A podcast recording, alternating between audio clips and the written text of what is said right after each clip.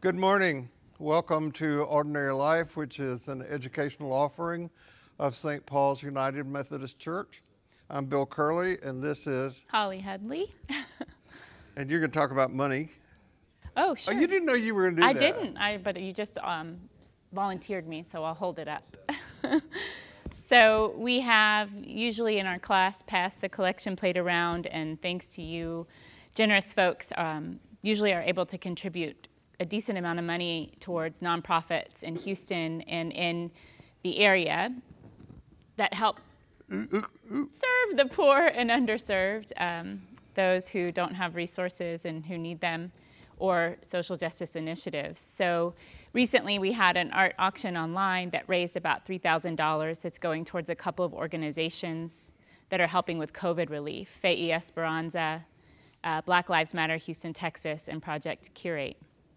So thank you for your generosity. If you continue to want to donate online, you can go to our website, click on the donate button, which will guide you to St. Paul's, and in the memo, just write in ordinary life. No further wording is necessary, but thank you very much for your participation and generosity. And thanks to Olivia Watson and William Budge and Mm-hmm. Tim Leatherwood and our floor manager, that I don't men- mention him anymore, e- ever, John Watson, who's telling us when to be on the air and shut up and all, all that sort of stuff. we are, uh, we've had at our church a um, task force that has been studying the issues of reopening, and St. Paul's will begin gradually opening, or maybe beginning as soon as next week. Uh, small groups in large places, spaces, and um, then as time passes, we'll see how we can manage that, and we'll move on, and uh, we will come back to the place where we were at one time, just taking a while. So, no matter who you are, no matter where you are on your spiritual journey, I'm glad you're watching us, and I'm glad that you are here. I want to begin today with um, an adaptation just for this time today of a prayer that I have adapted for my own personal use in my own daily practice. It's known as the St. Patrick Breastplate Prayer, and um, I'd like this to bookend what I have to say what Holly has to say today with uh, this. It's Jesus with us, Jesus within us, Jesus behind us, Jesus before us, Jesus beside us, Jesus to win us, Jesus to comfort and restore us, Jesus beneath us, Jesus above us, Jesus in quiet, Jesus in danger, Jesus in the hearts of all who love us, Jesus in the mouth of friend and stranger. Last Sunday, on the front page of one of the sections of the New York Times, and I brought it and left it in my case, um, the section of the newspaper was blank, except for one headline that seemed to be broken in two and dripping off the page. And that headline said, The world is broken. There were two other headlines, subheadlines on that page. One that said, There is no vaccine for white racism, and another that said, Greed and globalization set us up for disaster. Last Sunday was just six days after the murder of George Floyd, and it seems six months ago. It seems like such a long time. And what Holly and I are going to take, talk about today, I in the first part of the class, and Holly in the second, is that the system is not broken. The system is working perfectly. It's doing exactly what it is designed to do. I first got this idea when I watched the uh, documentary series on the five boys who became known as the Central Park Five. And after that documentary series was over, there was an interview done by Oprah Winfrey of the actors who were involved in that program. And the man who played the part of the defense attorney, was asked something by either an audience member or by Oprah herself, I don't remember, about how, isn't it sad that our justice system is broken? Criminal justice system is broken. And he said it isn't broken. It works exactly like it is supposed to work. As you know, we have begun a new series uh, in Ordinary Life called Interbeing How Jesus and Buddha Can Guide Us Through the Pandemic. And it is in my effort to follow Jesus that I want to say what you are about to hear. If we follow Jesus, we are in that following called upon to protest. I lost the thing. Can you Can get it. Get it back? Yeah. There you go. Uh, we are called upon to protest. When someone joins St. Paul's, or any Methodist church for that matter, or they take the vows that accompany the baptism of their child, we are called to repeat these, to answer this question Do you accept the freedom and power God gives you to resist evil, injustice, and oppression in whatever forms they appear? long before the virus and long before this most recent unveiling of racism that is built into the structure of this country. I thought that asking people to say yes to that question by an institution that excluded people of other sexual orientations was incredibly hypocritical. I think that religious institutions can so easily lead people to say things they don't really mean or to think they mean things when the behavior of those institutions prove otherwise. But that's another topic for another time. I am, as I am sure you have been too, overwhelmed by the outpouring of information and news and images, the outpouring of grief, the outpouring of awakening, of denial, of anger, of solidarity, and an absolute lack of empathy on the part of our president, and so much more. I am so angry by his weaponizing to get a photo op using the Bible in front of a church, and so appalled that his evangelical supporters see nothing out of line about that. I am encouraged by all of the positive, supportive, and solidarity building positions taken by many people uh, all across the world for what is going on in our country. I'm in a men's group. Two African American men are in that group. And one of those men said this week, commenting on these very positive, affirming solidarity statements that have been made, he said, These are just the kind of things that Baldwin, King, and Malcolm were saying in the 60s. And white people are just getting it. Of course, a lot of people are not getting it. But as perhaps never before in the history of this country, I think we better get it. I am thinking, in light of the events of the past 13 days, of the words of James Baldwin that Holly used as part of her presentation just a couple of weeks ago. I want to read them to you again. Love does not begin and end the way we seem to think it does. Love is a battle. Love is a war. Love is a growing up. No one in the world, in the entire world, knows more, knows Americans better, or, odd as this may sound, loves them more than the American Negro. This is because he has had to watch you, outwit you, deal with you, and bear you, and sometimes even bleed and died with you ever since we got here. That is, since both of us, black and white, got here. And this is a wedding whether I like it or not, or whether you like it or not, we are bound together forever. We are part of each other. He says, What is happening to every Negro in the country at any time is what is happening to you. I know that I personally have benefited from white privilege. I can't think of a white person I know who hasn't. For example, my father and his father and his father and his father before him were able to own property. They could buy and build their own homes and then pass them on to their children.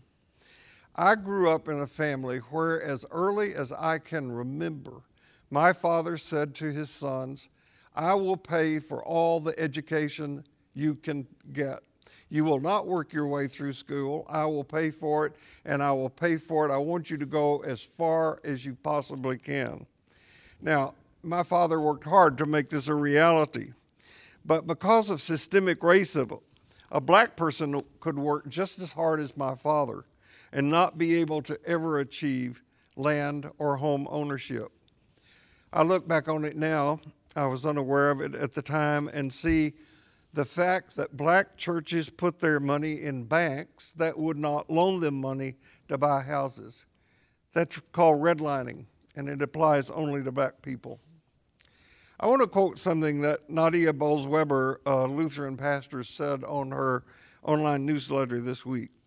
Quote, this is white supremacy, and I condemn it, and yet the truth is, I have benefited from it every day of my life in ways that society tried to keep hidden from me so that I can keep believing that I deserve the life I have, and so does everyone else, good or bad. And what do I do with that? How do I fight, against something I hate and yet which has loved me back my entire life? Now, I am not interested in making anyone feel guilty. Um, none of that is in my best interest. I don't want to offend anybody. I want these teachings to attract people. Uh, I think first guilt is absolutely useless. White guilt makes black people the, the object, not the subject Trying to relieve our guilt makes it all about us, and the message of this time is that it better be about black people. Now, I don't know where you are in dealing with your racism. Maybe you're one of those white people who thinks that you aren't racist.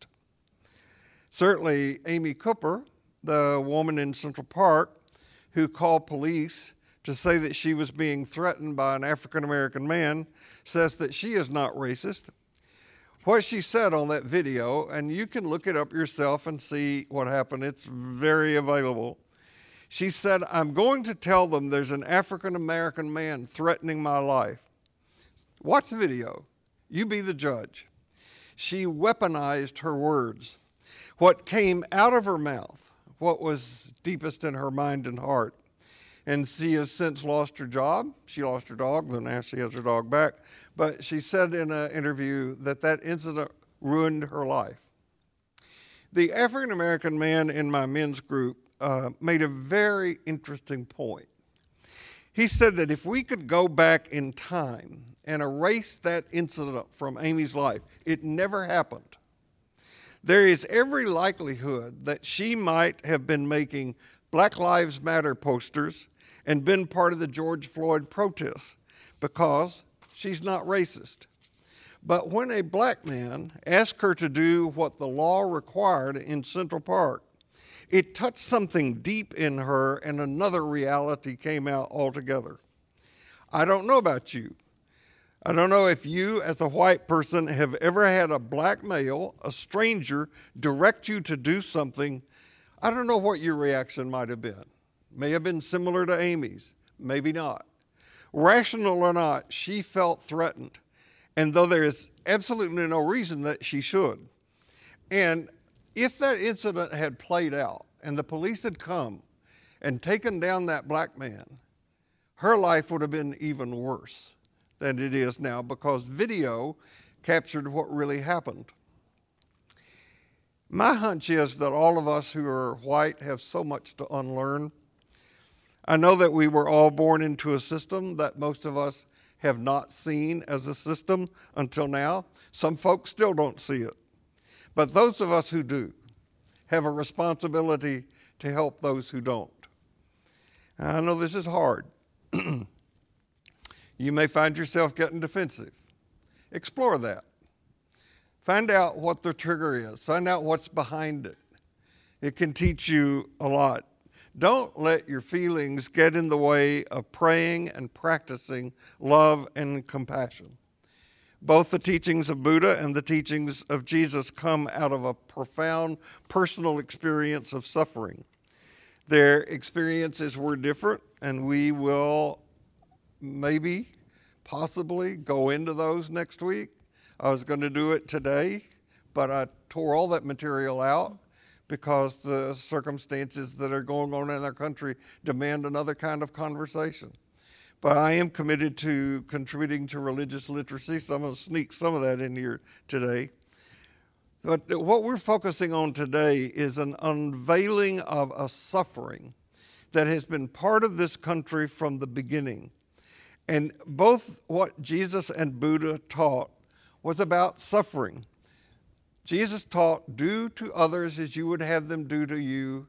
And Buddha taught, consider others as yourself. As I said last week, Buddha and Jesus are two of the most remarkable religious figures ever to live. They both began their religious teachings, their prophetic utterances, out of a context of suffering. And if circumstances allow, I want to elaborate on how Buddha and Jesus both got to their focus in their teaching. Um, Buddha's focus was on the suffering that comes to people because we're human and Jesus' focus was on the suffering that comes to people because of unjust economic and political seas, uh, uh, systems. So I want to give you just a brief summary of um, how both Jesus and Buddha got their religious beliefs shaped. As I said, they're both shaped by an awareness of suffering, but they were very, very different. Um, Buddha's focus is on the suffering that comes to us simply because we're human. And Jesus, as I said, is more focused on social and political injustice caused by a system. So Buddhist teaching resulted in what uh, are called the five remembrances. Now, these are not the Four Noble Truths. We will eventually get to those. But the, the five remembrances are these. And this is another part of my own daily spiritual practice. I am sure to become old. I cannot avoid aging. I am sure to become ill. I cannot avoid illness. I am sure to die. I cannot avoid death. I must be separated and parted from all those who are dear and beloved to me, and I am the owner of my actions. Actions are the womb from which I have sprung. Actions are my relations. Actions are my protection. Whatever actions I do, good or bad, I shall become the heir. This is uh, what is known in common language as uh, the rule of karma. And Jesus taught it too. You get what you sow. So Jesus' experiences were shaped by his own family of origin story and by the economic class into which he was born.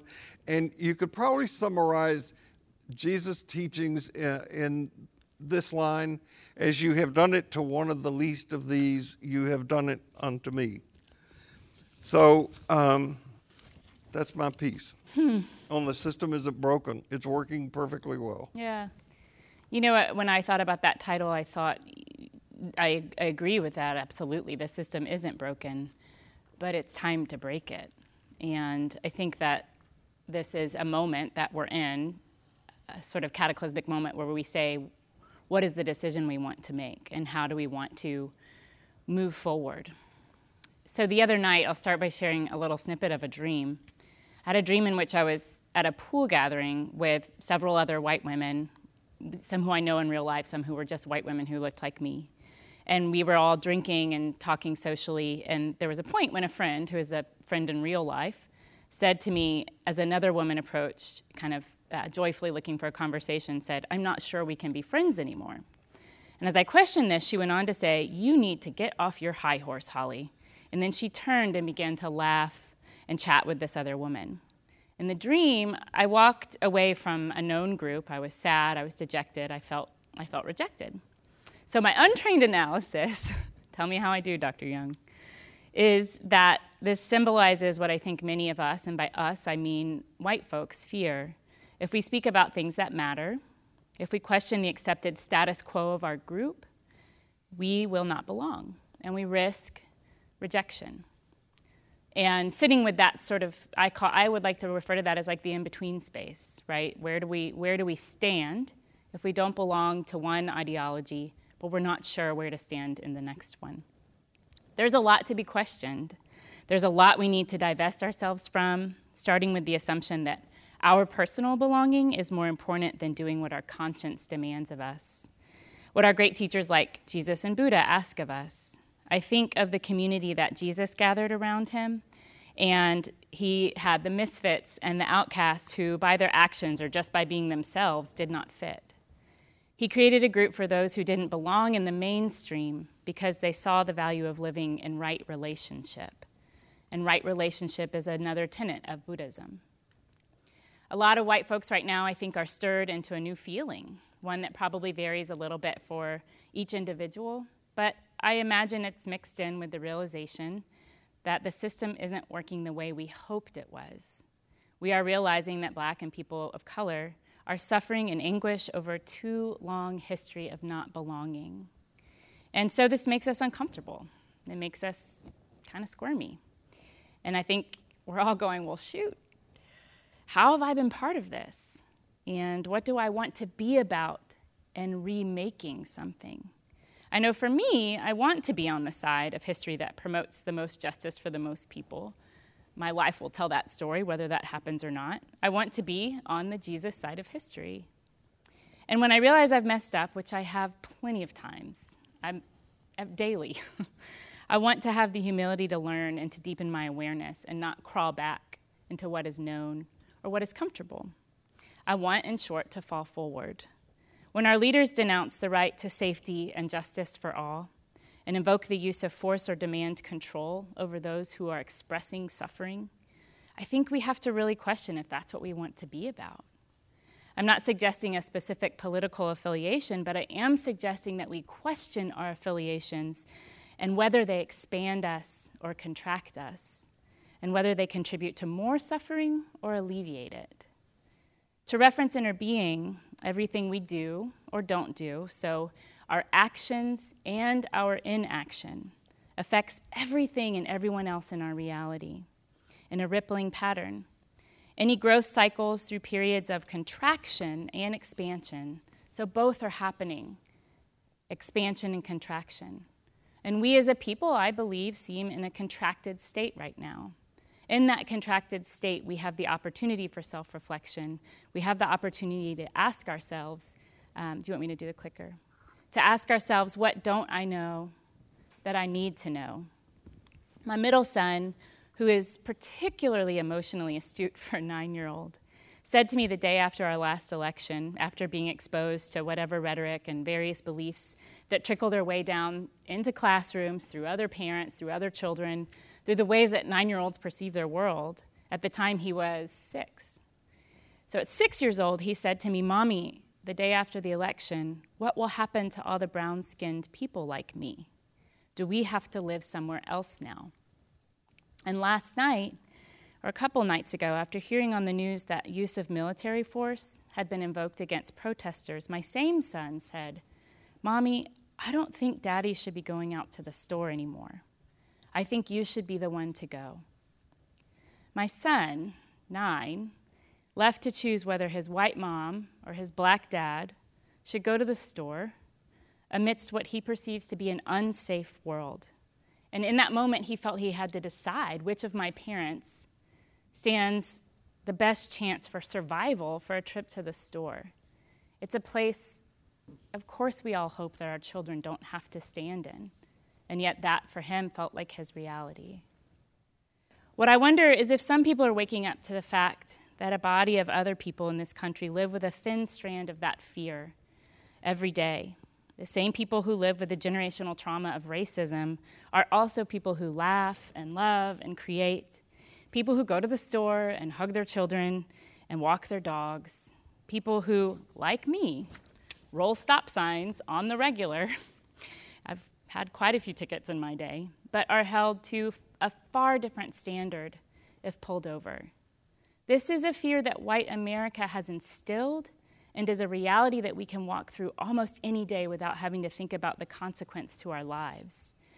I quote an ESPN analyst and former football player, Emmanuel Acho, who said, I, as a black man, have to calculate every move I make the second I walk out my house. This is no way to live. So, what do we do? I get that question a lot. I hear it all the time. I think there are things to do. There are lists and books and podcasts and even workshops committed to unpacking white privilege that are readily available. They're on Facebook, they're on Instagram, they're everywhere right now. Take advantage of this free information, this free education. I'm happy to share some of those resources that I've found useful, but there's also a strong need to question and create systems that work for everyone. It would benefit us as a society to adopt the Hippocratic Oath as a starting place. First, do no harm. But I think something we might be overlooking is the power of sitting with grief and suffering that is also a catalyst for change. We need to feel a particular kind of grief that renders us really still. If we can feel into that, I think we can begin to touch the edges of empathy. And I think grief can move us into empathy. In both Buddhism and Christianity, suffering plays a major role in transformation. The Eightfold Path or the Way is entered by the awareness and experience of suffering. So, suffer is the French origin is souffrir. The Lord's listed are bear, endure, resist, permit, tolerate, or allow. I find it so interesting that in its definition, it goes through a metamorphosis from bearing to allowing. Bearing implies a kind of resistance to something, whereas I think allowing indicates a kind of submission to something. And we too, and I mean white Americans, must move through this pattern of suffering, moving from resistance to allowing it to wash over us, so that we can fully understand that we, of a collective body of people, have made and upheld this system that causes suffering. We have to allow that truth to wash over us.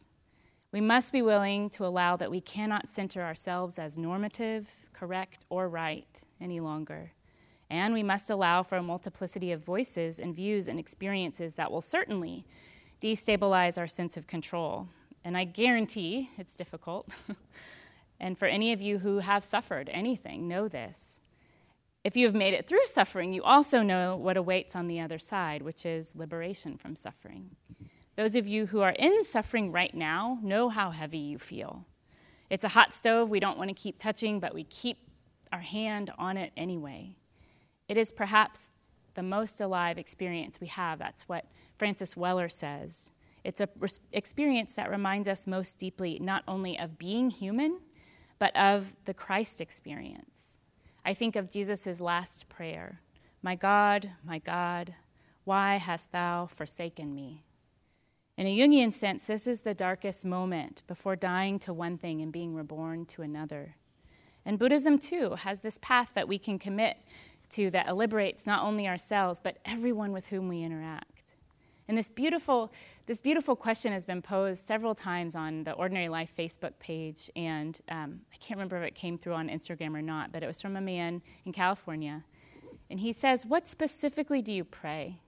What images and words do you use to express lament, desire, and despair? I have to say that for now, my prayer is a bit of a wail George Floyd's last prayer of anguish was, Mama. Such a primal cry. And my images in prayer right now are my three beautiful sons and my beautiful husband. My communion is being with the tears as they well up and spill over, as we hope that our kids' world can exist with just a little less fear, but also knowing that we still have to arm them to face the simplest interaction with a cop or understand a threat from the top office to release dogs on them should they raise their voice in protest. We cannot afford to minimize their fear. We must arm them with how to respond to a hysterical white woman who calls the cops on them in a park. We must, in short, teach them too young about suffering and also about calling on some superhuman reserve of patience until the world changes. We create in them, our three brown sons, this expectation of perfection, not as if, but because their life depends on it. Amidst all of this, how will they learn to, fa- to, to fail and to learn from that failure if they fear that they cannot. Somehow we have to make the way for them to have meltdowns and pillow fights. And the other night it was an underwear fight being slung across our room. And we have to allow them to run down the street in their pajamas on a Saturday with wild hair and, you know, being silly little boys. I was thinking that this will be a while. The not yet, as you say, will be a while. In evolutionary time, it took the planet 4 billion years to get to this moment and humanity 200,000 years to arrive at this exact level of consciousness. There's a good chance that some of you are uncomfortable with what both of us are saying, and I think that's okay. I think the invitation to extend is just wherever you are, the best offering you can give discomfort is curiosity. One prayer I can offer might sound something like I don't know what to do with what I've seen. I can't fix the pain. I can't take it away, but I can begin to see it. I can begin to imagine what it feels like. Let me not turn away. Let me feel into let me lean into feeling and seeing. Let me do the personal work to change myself and move forward. Doing nothing is no longer an option. My son said the other night, maybe the coronavirus is the cure for racism. It's true that they are both sicknesses that are really present right now, and they both need healing. These two have reared their heads at the same moment, and I wish that his nine year old logic applied, that one could heal the other. There's no way to know how everything we're facing will shake down. For a lot of reason, this year has been called the worst year. You'll speak to that in a second. On record, and a social media post claimed that like so many activities this year, maybe 2020 should just be canceled. I was thinking of this Zen story this week, and while it is in part about attaining a detached mind, it's also about how terrible circumstances uncover new uh, possibilities. It goes There lived an old farmer who had worked in his fields for many, many years. One day his horse bolted away. His neighbors dropped in to commiserate with him. What awful luck, they tut tutted sympathetically, to which the farmer only replied, We'll see.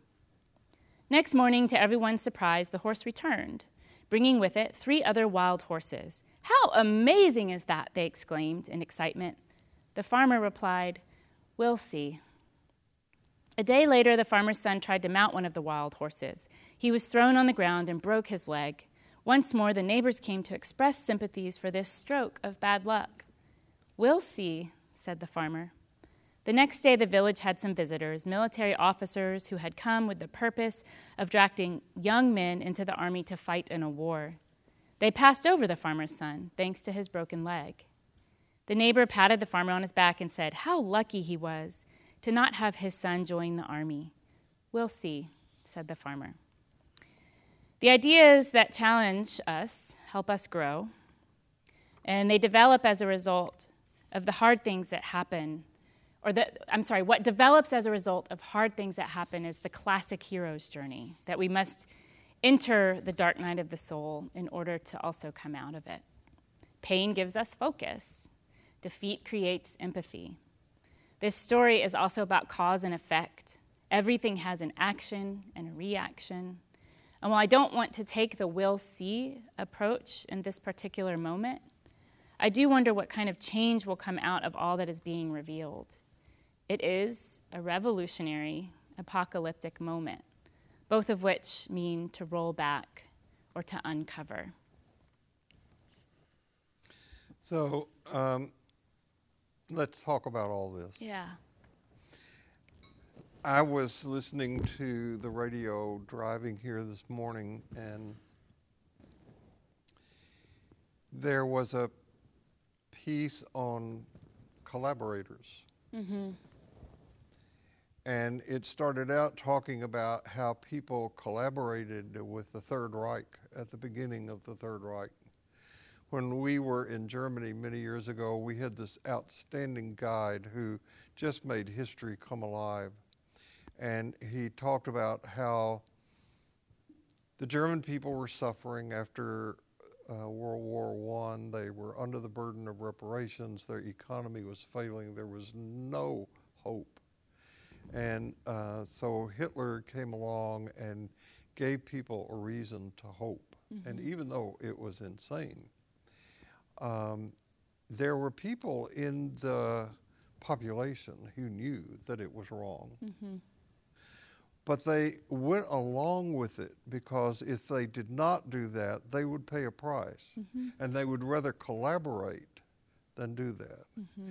And sadly, I think we've seen that very, very thing happen in this country mm-hmm. with top political leaders taking positions, say, four years ago. And then all of a sudden now, they've done a 180 gr- degree spin to uh, support a system that's not empathetic and not just. And being aware of this, and I, I think th- that's the kind of thing I hear you saying when you say examine your position, to be aware of where you are. Yeah. I, I, I heard a story just this past week of a white man who was visiting a black man. The black man was a physician living in a affluent part of town, and they went out for a walk. And the physician reached into his jean pocket to remove a handkerchief to blow his nose or whatever the, the African American man did. And when he did, his driver's license fell out. Mm-hmm. And his buddy said, Why are you carrying your driver's license? And he said, Because in case I'm stopped, I need to be able to prove I live here. The black man said Black that. man yeah. said that. Yeah. And that would be nothing that would ever Yeah. cross my consciousness to do. Well, that's that's the exact that's an exact example of, of white privilege, right? That we don't. It's it, we're we're born into something that we didn't know we agreed to, that we didn't consciously know when we were born, when we were babies, when we were little kids. But slowly, our system starts to work around us, and and we start to work with it. We start to collaborate with it because we think in our myopic vision that if it works for me, it wa- must work for everyone because you know so many spaces aren't integrated, so many spaces aren't um, representative of the, the multiple voices that are needed in a room to share experience. There's not enough storytelling about experience between folks. Um, I don't think that that's I, I don't think it's helpful in this moment to go, let's go get our friends of color and sit around and ask them, what is it like to be you? I think that can be a harm and can occur as a kind of violence because I don't think that our friends and colleagues of color need to be our teachers right now. I think we need to be our own teachers, right? And to just know that that reality exists. I carry my license because if I get stopped just while walking, I need to prove that I live here. I, I think that that's that thin strand of terror that I was talking about. This, this, and it's something that I can feel. You know, I'm in my marriage, we can grapple through a lot of these things. And, and, and my privilege is like peeled back for me every day. Oh, that's another way that I was operating that I realize is from a privileged position. And, and, and Josh is aware that he has a certain like collateral or privilege in his life too. He's educated, he has a great job, he's uh, smart, he, um, you know, he, he has all the right things of privilege. But what doesn't privilege him is the color of his skin. And that proof of I belong here has to always be on his person, right? I, I want to know what did you say to Cole when he said maybe you should go shopping? I started crying. I just, it breaks my heart that for him, that's the choice. I have to choose which parent has the least likely chance of being shot, because in his mind, that was the fear. If daddy goes to the store, could he be shot? And yeah, Have you had the conversation with your boys? Not for the first time, but yes. In other words, this time feels um, different. It feels more visible. Maybe people don't know what I mean by the conversation. The conversation I think that you're referring to is how do you act when you are in, when you have an encounter with a cop? My boys are eight, nine, and ten. They can't drive. They have very little independence for that they can just like be like, "Mom, I'm going to the park by myself." You know, they still are very much reliant on the family structure to support their existence. But as early as five, six, and seven, we were having these conversations with them. Because I remember one time we went to drop our dogs off at the vet. And it was like Josh and I were going to exchange. I was going, we were meeting in the parking lot. I brought the dogs with me. He was going to take the dogs into the vet. And uh, I, because I didn't want to take all three of the boys and the dogs into the vet and kind of come in with this tumbleweed of chaos. and um, my youngest was sitting in the back seat of the car in his whatever he was in his booster seat, and he had a water gun in, in, with him. And the windows are a little bit tinted, and there was walking around the periphery of the of the parking lot a cop, like a like a security guard. And Evan takes his water gun, and it has one of those little like um, pumpers, like a little bazooka pumper, and he starts aiming it at the cop going choo choo choo choo. He's he was five or six at the time, and I just batted it down and I said, "Don't you ever do that again."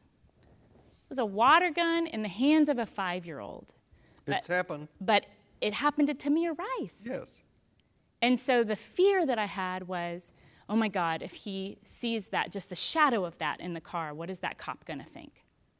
You know? And I'm aware that that fear that I had of don't you do that again, put it away, came not, you know, I had to sort of break apart my privilege in order to know that my son, as a brown skinned boy, could have been at risk in that moment. And that's a horrible thing to have to hold. There's even a debate going on now uh, in the black community about whether it is wise to have all this interracial demonstration going on right now, that it should be maybe just on the part of black people. You have a position about that? Or have you heard that debate? I haven't tuned into that debate. Um, I can see the rationale for needing to lift up the black community and black voices. Absolutely, I can see that. I can also, as a white person who considers myself um, you know, a, a strong ally who wants change, uh, who is working for anti racism. I can see why allies are necessary or, um, or needed, but so I don't know what the right answer is.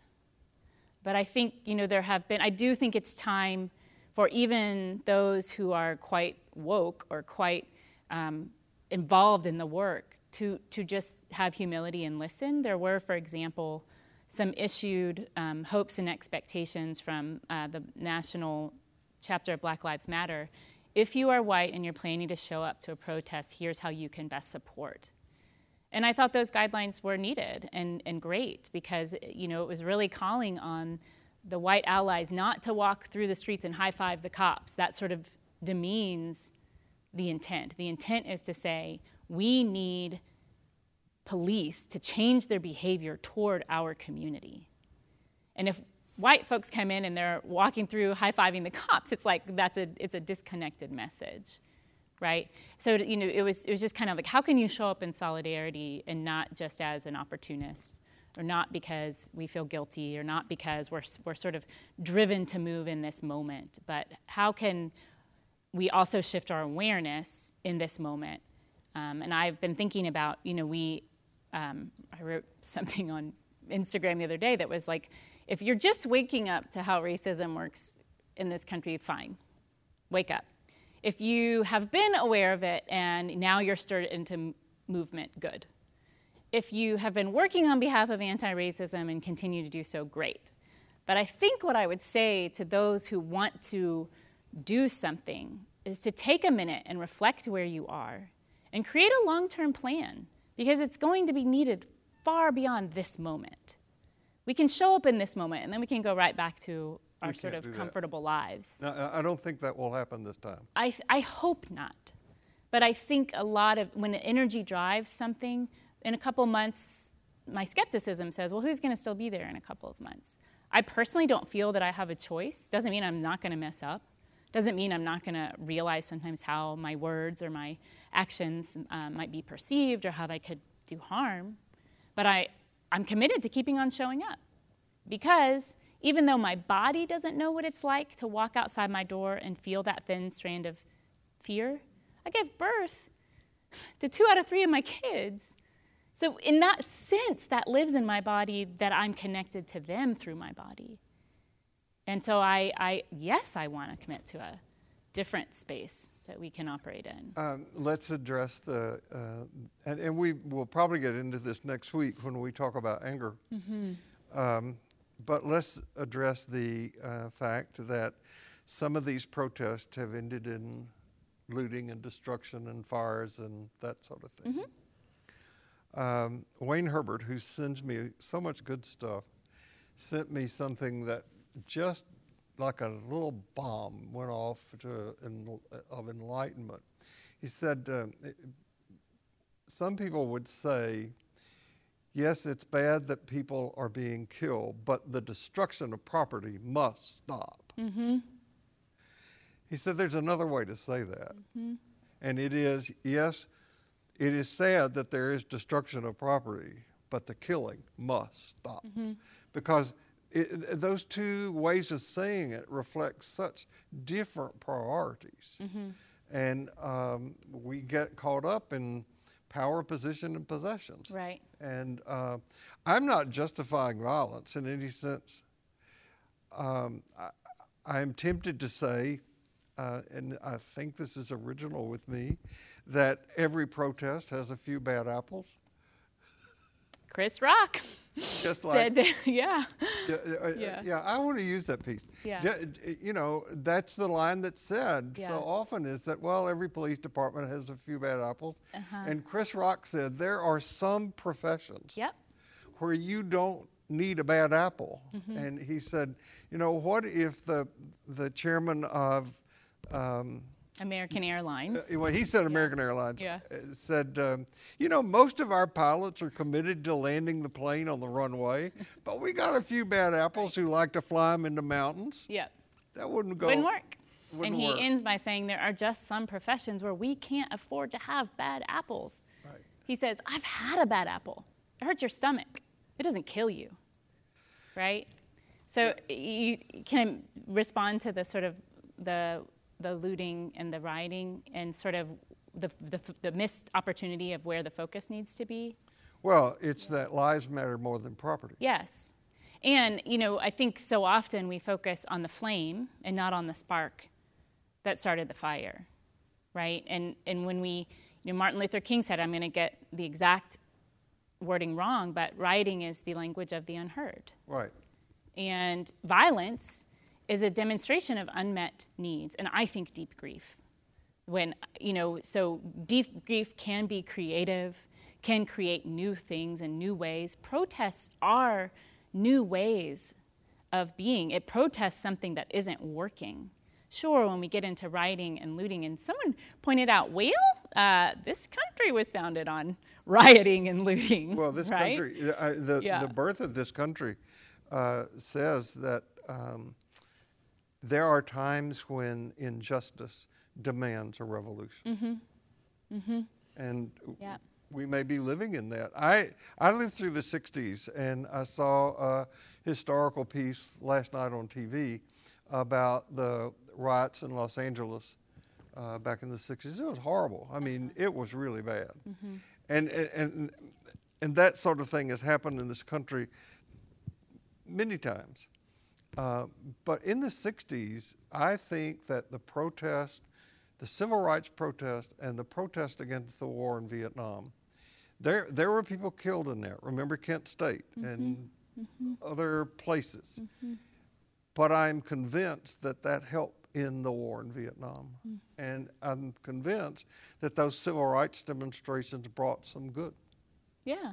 So, Yeah. So, uh, you know, you mentioned revolution again, and the etymology of that is to roll back, revolve, roll back. In other words, let's roll back what is happening here. Let's uncover it. Let's let's revolve it to evolve it.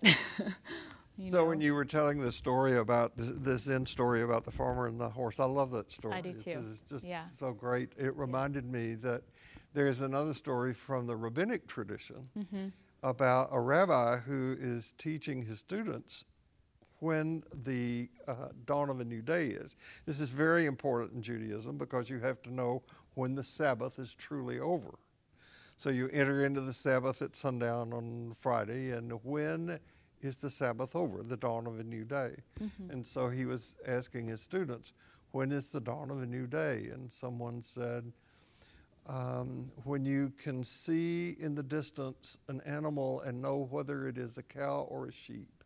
He said, No, that's not right.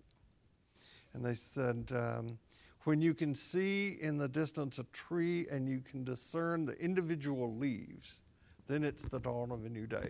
And they go on and on, each one giving an answer and each one being wrong. Mm-hmm. And so finally they're frustrated and they say, Well, when is the dawn of a new day? Mm. And he says, When you can look into the face of any other person and see them as your brother mm-hmm. or sister, mm-hmm. then mm-hmm. it's dawned on you. Mm-hmm. And that's what's required for where we are right now the ability to see. Yeah. I've, I've quoted this often. Um, I, I really admire the writer Ta-Nehisi Coates, who writes for The Atlantic. And I also really enjoy the podcast On Being with Krista Tippett. And she once um, interviewed him, and in my listening, I, I, perceived that she was a bit uncomfortable because what she wanted from him was um, hope, was offer me hope, like what's working here. And, and he kind of says, I don't know that I can give you that. Again, I'm going to misquote exactly, but what I remember is that he used the analogy of, of being in a cage. And he said, You know, black Americans have been in a cage for a long time. And we've been aware that we've been in this cage. And we, of course, we went out of the cage, but we know that we're in it. White Americans are just waking up to the fact that they're in the cage with us. And so, yeah, we're like shaking the bars, like, I want out, I want out. When what we need to do is turn and face one another and when we can no longer see each other as other than ourselves, then we might be able to break open the cage. And that's going to be a while. The revolution takes a while. Somebody uh, asked a female African American woman, uh, When will all this be over? and she said, When we all feel safe. Mm-hmm. Yeah, this, this idea has been occurring to me you know, safety is just a basic human need, right? Like a basic human need to feel safe is one that is so easily taken for granted, I think, in kind of everyday happenings in, in, the, in most of white America that we're like, well, of course there's safety. We have police forces, we have um, checks and balances in our government, but, but as, as we are saying, like there's a whole group of people that probably extends beyond black Americans that don't feel safe by the, the protections that we feel are safe. And I, I wonder if some part of this, and I think this goes back to my dream a little bit, is like we have to be willing to unbelong in order to find a new place of belonging. I think that Jesus said, um, the Son of Man has no place to lay his head. And if we work toward protecting, and I'm not being irrational here, but I'm just going to say that if we put our identity in what we have, we're lost mm-hmm. because we can't hold on to anything. Mm-hmm. There are no pockets in a shroud. Mm-hmm. And what Buddhism says is you're going to lose everything eventually. Mm-hmm. Face into that reality now and live as if it were so. And, and I remember when I first began getting interested in Buddhism 50 years ago or so, at least, uh, for me, long time ago.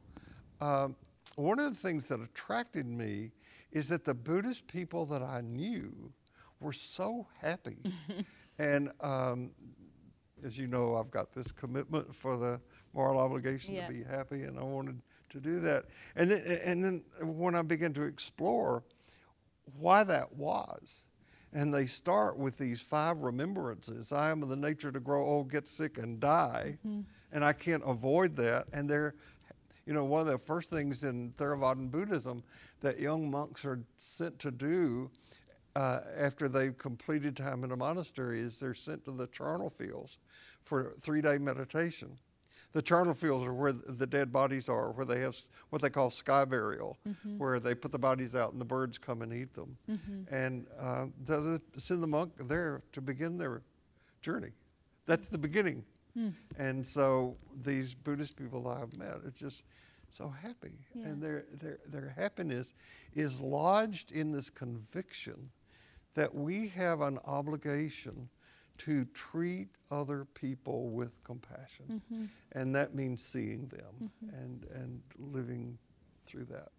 One of the um, things I've learned about Buddhism is, you know, there's so often the idea of detachment is mistaken for lack of empathy or compassion, you know, but that, that's not at all what it means. Detachment is, as you say, being unattached to the things or the even false identity that make us think we are who we are.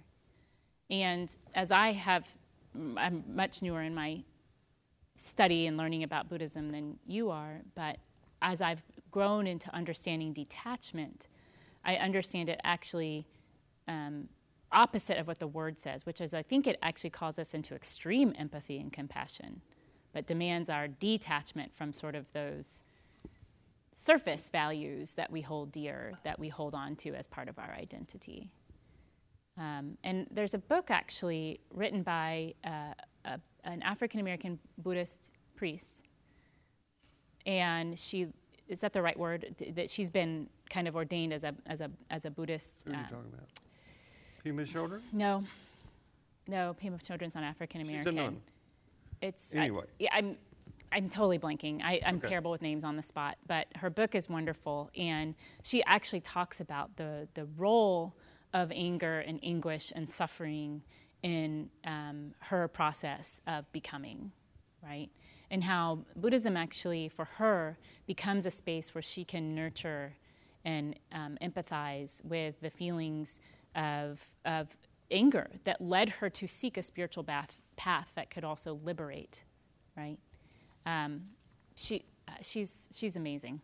Her work is amazing. So I will I will mention uh, a couple of books that uh, I think could be valuable to people anticipating what we're going to be talking about next Sunday, um, which is using anger as a spiritual tool. Right. Um, in Buddhism, anger is considered a chief corrosive. Now that doesn't mean that that leads to misunderstanding too. People think, well, Buddhists don't get angry. They do, Yeah, just like everybody. that's right. So They're human. the Yeah. the Dalai Lama was asked one time, fa- uh, very famous exchange. The person said, "Do you ever get angry?" And he said, "Of course I do. Mm-hmm. It's not a problem." So how can you be angry and not allow that to be a problem? Not allow it to consume you, but also to release it.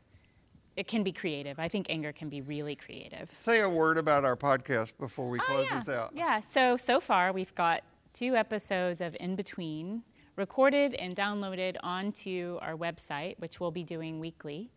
And it's just a conversation about expanding some of these ideas, a little more casual. Um, and hopefully, you guys will listen. You can find it again on wherever you download your podcasts and on our website, ordinarylife.org. It's, uh, it's been fun. So Holly mentioned earlier that someone had suggested that 2020 be canceled, and just in wonderful synchronicity, Edward Harris sent me this poem that he got from his son that I want to uh, close with today. What if 2020 isn't canceled? What if 2020 is the year we've been waiting for? A year so uncomfortable, so painful, so scary, so raw that it finally forces us to grow. A year that screams so loud, finally awakening us from our ignorant slumber. A year we finally accept the need for change. Declare change, work for change, become the change. A year we finally band together instead of pushing each other further apart. 2020 isn't canceled, but rather the most important year of them all. No matter where you go this week, no matter what happens, remember this you carry precious cargo, so watch your step. And Holly and I will see you back here next Sunday. Bye.